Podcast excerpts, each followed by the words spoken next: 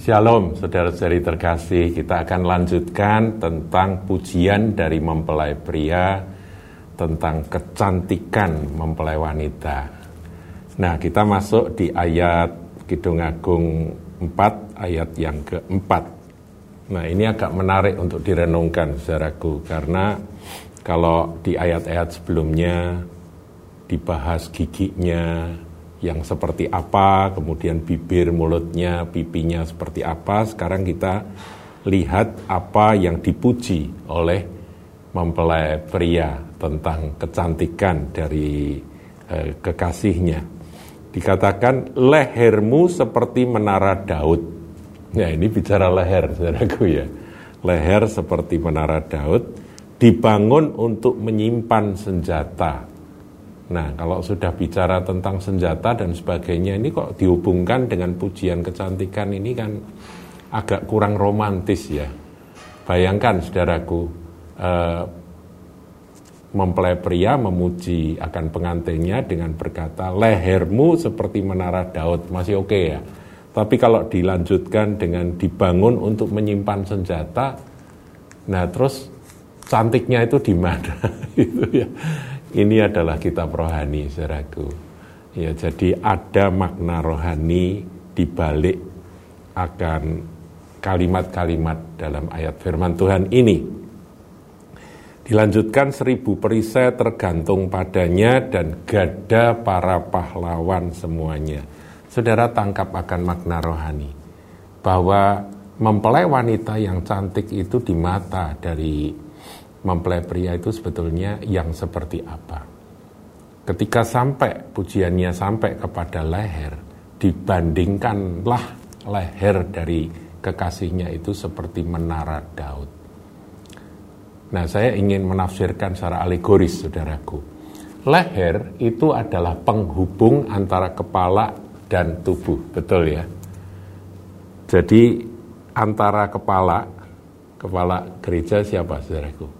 Kristus ya, mempelai pria itu adalah Kristus, kita adalah tubuhnya. Nah, penghubung dari tubuh dan kepala itu adalah leher. Dan ada syaraf-syaraf yang menghubungkan perintah dari otak ini ke seluruh tubuh melalui leher. Paham ya, saudaraku ya, nangkap ya maknanya. Kira-kira saudara sudah mulai mengerti kenapa kok pujian dari mempelai pria terhadap kekasihnya itu digambarkan lehermu seperti menara Daud. Jadi, saudaraku, leher ini gambaran dari kehidupan doa. Kehidupan doa yang menghubungkan antara tubuh dengan kepala. Antara gereja Tuhan, umat tebusan, mempelai wanita dengan mempelai pria.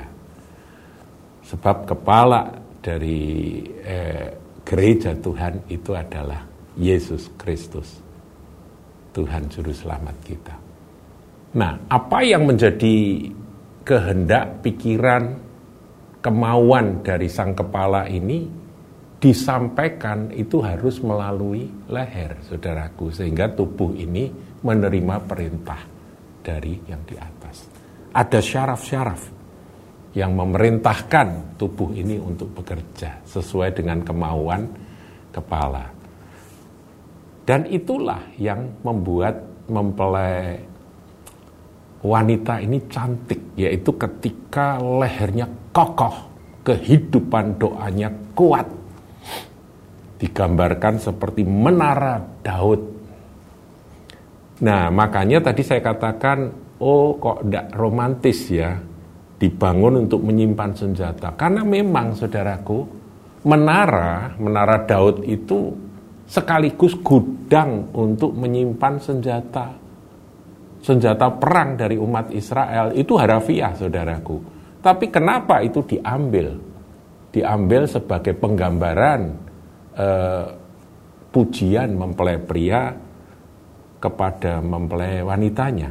Nah, saudaraku, di sini kita tahu bahwa kehidupan doa dari umat Tuhan sesungguhnya itulah senjata, tempat di mana kita mengambil senjata-senjata rohani. Kalau dalam Efesus pasal yang keenam, ayat sepuluh dan seterusnya, itu dikatakan bahwa kenakanlah selengkap senjata Allah, supaya kita dapat memberi perlawanan pada hari yang jahat ini dan tetap berdiri pada akhirnya, menang.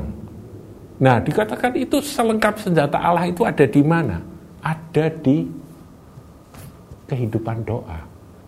Jadi itu adalah ketika kita, e, begini saudaraku, ketika kita berdoa, sungguh-sungguh berdoa, masuk dalam hadiratnya, maka Tuhan akan memperlengkapi kita dengan selengkap senjata yang dia siapkan, yang dia sediakan bagi gerejanya. Seribu perisai tergantung padanya. Nah, perisai iman, saudaraku. Jadi kalau saudara merindukan iman yang kokoh, kuat, dan tidak bisa diterobos oleh eh, panah api si jahat, saudara, kita harus punya kehidupan doa yang kuat, yang kokoh, yang solid. Paham ya, saudaraku ya? Jadi doa itu membangkitkan iman, iman yang teguh, saudaraku.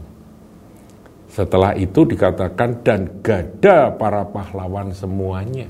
Ya, ini mewakili akan selengkap senjata Allah yang digambarkan di dalam Efesus pasal yang keenam itu. Jadi sekali lagi saya akan akan ulangi apa yang sudah saya sampaikan ini. Kecantikan dari mempelai wanita itu ketika tiba pada leher, pada eh, apa yang dikatakan oleh mempelai pria, lehermu, itu adalah kehidupan doa, saudaraku. Jadi gereja yang berdoa, umat Tuhan yang memiliki kehidupan doa yang kuat, itu cantik di mata mempelai pria. Bagaimana, saudaraku? Mari kita mempercantik diri kita. Kalau kemarin kita belajar bahwa eh, gigi, kalau kita makan firman, kita mengunyahnya itu dengan dengan apa? Dengan gigi-gigi yang utuh, yang seimbang, yang rata, yang kiri kanan, begitu ya. Sudah dibahas. Kemudian bibir itu ekspresi lewat perkataan kita yang harus penuh dengan kasih karunia seperti pitakermisi, anugerah, dan kemudian ekspresinya itu juga pipi ya, dikatakan seperti itu. Kalau gigi untuk menerima firman, ini untuk menyampaikan firman. Nah, kemudian bagaimana dengan selengkap senjata di dalam peperangan rohani? Kita ambil dari kehidupan doa. Lehermu seperti menara Daud dibangun untuk menyimpan senjata.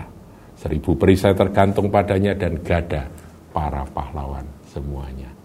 Tuhan Yesus memberkati.